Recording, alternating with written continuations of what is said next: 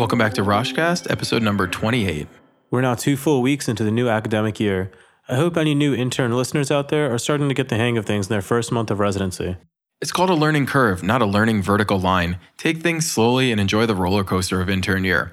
Remember that we're continuing the contest this week, so if you hear the trauma ringtone, email us or tweet to us at Roshcast to win a prize. Let's get started with a rapid review. Ophthalmology in the ER can be particularly challenging. For our opening review, get your Tono-Pens out and get ready for a closer look at the eyes. Oh my god. Can you describe the classic presentation for acute angle closure glaucoma? Acute angle closure glaucoma classically presents with a painful monocular vision loss. The pupil would be fixed and mid dilated with a hazy cornea and perilimbic injection. How about optic neuritis? Optic neuritis is characterized by central vision loss with preserved peripheral vision. Patients may also have pain with eye movement and reduced color vision. And lastly, what about the classic presentation for a retinal detachment? Retinal detachment is associated with painless monocular vision loss with floaters and flashing lights. The retina can appear dull and gray. Call ophthalmology immediately for any suspected retinal detachment. With that, let's get started with the new material.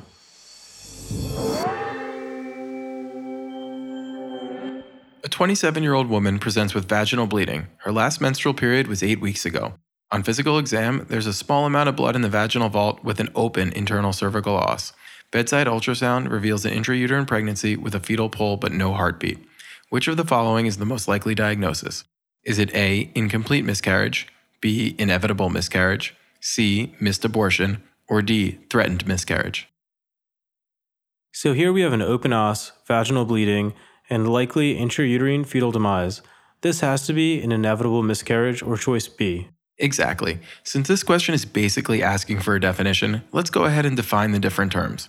Remember that although the management is the same for many of them, it's important to know the terms to communicate effectively with both your consultants and your patients. Choice A, an incomplete miscarriage, that typically presents with abdominal pain or bleeding within the first 20 weeks of gestation. The os will be open with some products of conception visible either in the os or in the vaginal canal. Choice B, an inevitable miscarriage, which this patient is having, that presents similarly. However, the os will be open, but the patient will not have passed any products of conception. On pelvic exam, the products of conception may be felt or visualized through the internal os. In contrast, choice C, a missed abortion, that's a very broad term to describe any case in which there are products of conception in the uterus and the os is still closed. Common clinical scenarios include failure of the uterus to grow, an anembryotic gestation where the fetus doesn't develop, and fetal death when the fetal age and size should have a heartbeat present but it's not there. Lastly, choice D, a threatened miscarriage, that's used to define any vaginal bleeding in pregnancy with a closed cervical os. And remember that any of these scenarios can be extremely stressful to the patient and their family, so it's important to counsel them correctly. The approach I generally take is to empower the patient with a bit of information and remind them that this isn't their fault. I also like to remind patients that up to 25% of pregnant women experience bleeding during pregnancy. Right, and as long as there's still a viable fetus in the uterus with a closed os, there's still a chance that the pregnancy will progress to a healthy child, as studies have shown that 35 to 50% of women with a threatened miscarriage will ultimately lose the pregnancy, which means that 50 to 65% will still have a normal pregnancy. There's also one last pathology worth mentioning here, and that's a septic abortion. A septic abortion is, not surprisingly, an infection of the uterus during a miscarriage. The patient will often be quite sick, and usually Staph aureus is the culprit. On exam, patients will have an open os with purulent discharge. The uterus will be diffusely tender, and patients may have some or all of the products of conception still in the uterus. And treatment here would be aggressive resuscitation with broad spectrum antibiotics, fluids, and a stat OBGYN consult. These patients are extremely sick. I've only seen it once, and it's something I'll never forget. Let's move on to the next question. How does the current Diagnostic and Statistical Manual of Mental Disorders, most commonly referred to as DSM 5, code personality and developmental disorders? Is it A, Axis 1, B, Axis 2, C, Section 1, or D, Section 2? I seem to remember that the old criteria had it as Axis 2, but I'm pretty sure that changed in DSM 5. You're right. So, first, the answer here is choice D, Section 2. What this question is getting at is that in DSM 5, the axis system was removed. Now, the DSM is broken out into sections. And those sections would be? There are three sections. Section 1 includes an introduction and instructions on how to use the new version. Section 2 covers the diagnostic categories. And Section 3 includes conditions that need additional research, a glossary of terms, and other important information. So, more or less, it's a complete revamping of the entire DSM. It is indeed. The American Psychological Association did away with a multi-axial system as it was initially introduced to ensure that certain disorders that received inadequate clinical and research focus were given more attention. This problem no longer exists, and as such, the APA removed this in its entirety from DSM 5. Definitely not something we deal with every day, but it's a pretty big change. Yeah, and don't feel too bad if you got this one wrong. Most of the current Rosh Review users missed this one in the question bank. It's a big change, and hopefully one you'll remember after this episode. All right, you're up for the next one. A 35 year old woman with a known history of a seizure disorder is actively seizing in the ED. Which of the following is the first line medication and route to treat her seizure? Is it A, intramuscular fosphenytoin, B, IV midazolam, C, oral lorazepam, or D, rectal diazepam? A lot of great learning points to discuss with this question, but first, the answer here is definitely choice B, IV midazolam. That's right. Remember that in any actively seizing patient, the first priority is the airway. If the patient is having a generalized tonic clonic seizure, they have a suppressed gag reflex and are more prone to aspiration. Remember to place them in the left lateral decubitus position to help prevent this from happening. And after you have the patient in the correct position, you can start administering medication. Of course, in reality, these things are likely happening simultaneously. The first line pharmacologic management for an actively seizing patient is a parenteral benzodiazepine with the preferred route being IV, as it is the quickest onset of action. This is why choice B, IV midazolam, is the correct answer. And let's dive a bit deeper into the pharmacology. Benzodiazepines directly enhance GABA mediated neuronal inhibition and are therefore highly effective at terminating seizure activity. Benzos have been shown to be more effective than phenytoin at terminating status epilepticus, and they're equally as effective as parenteral phenobarbital. They also don't have as high a risk of hypoventilation and hypotension as phenobarbital, although hypoventilation and hypotension do occur with benzodiazepines as well. Although this question only had a single parenteral benzo option, if someone is in status, which is defined as continuous seizure activity for greater than 5 minutes, or two or more seizures without full recovery, you have a few different options.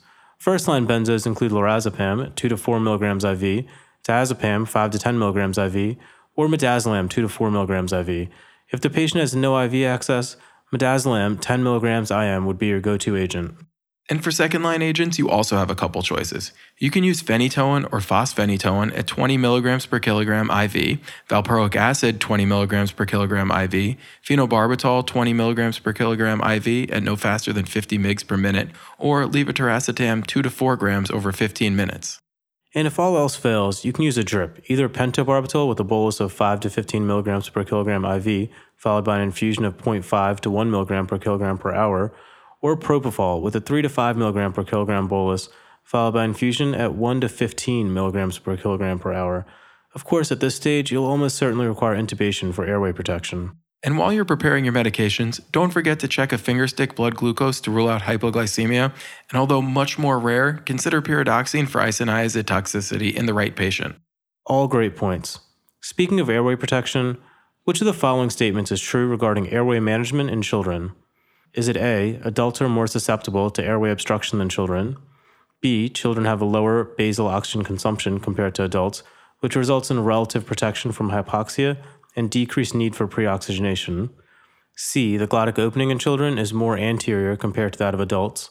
Or D. The vocal cords are the narrowest portion of the airway in children compared to the cricoid ring in adults.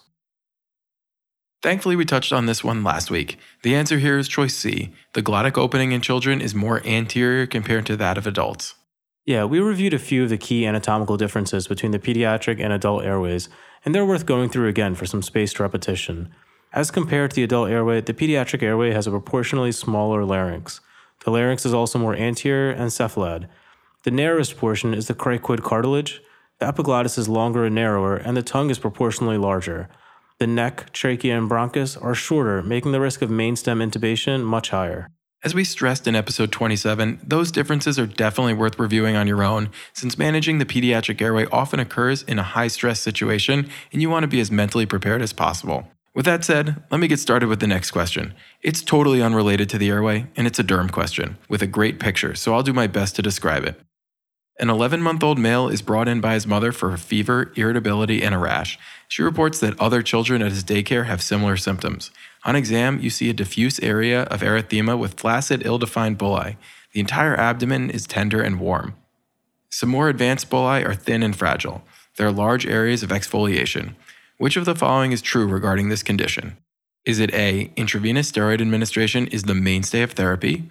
B, it's less common in children over six years of age? C, Nikolsky sign is negative? Or D, the condition is uniformly fatal? It sounds a lot like you're describing a staph scalded skin syndrome, so the answer here would be choice B. It's less common in children over six years of age. Exactly. Staph scalded skin syndrome most commonly affects children under two years of age and is rarely seen in those over six. This is an exotoxin mediated widespread erythrodermal condition caused by the Staph aureus exfoliative toxin. Outbreaks are often linked to nurseries and daycares, just like we saw in this question. Don't forget about the other symptoms, which you did briefly touch on, and by those I mean systemic symptoms that include fever, malaise, irritability, and pain.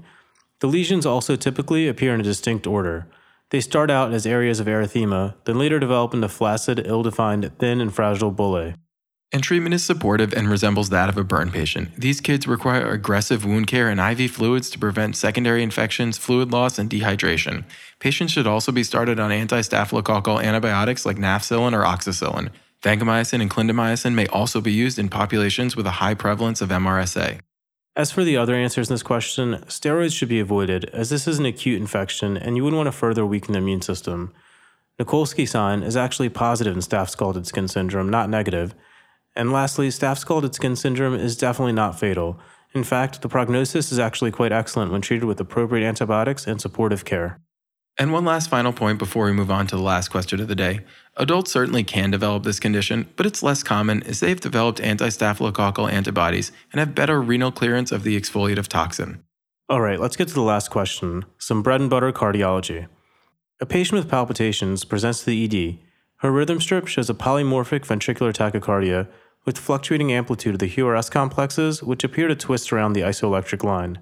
The EKG is also up on the blog for those listening with readily available internet access. Which of the following is the most appropriate initial management? Is it A, amiodarone, B, cardioversion, C, magnesium sulfate, or D, transvenous pacing at 60 to 80 beats per minute? This one is much easier if you're actually looking at the rhythm strip, but it's also important to recognize that description. The answer here is choice C, mag sulfate, which is the treatment for Torsades de Pointes.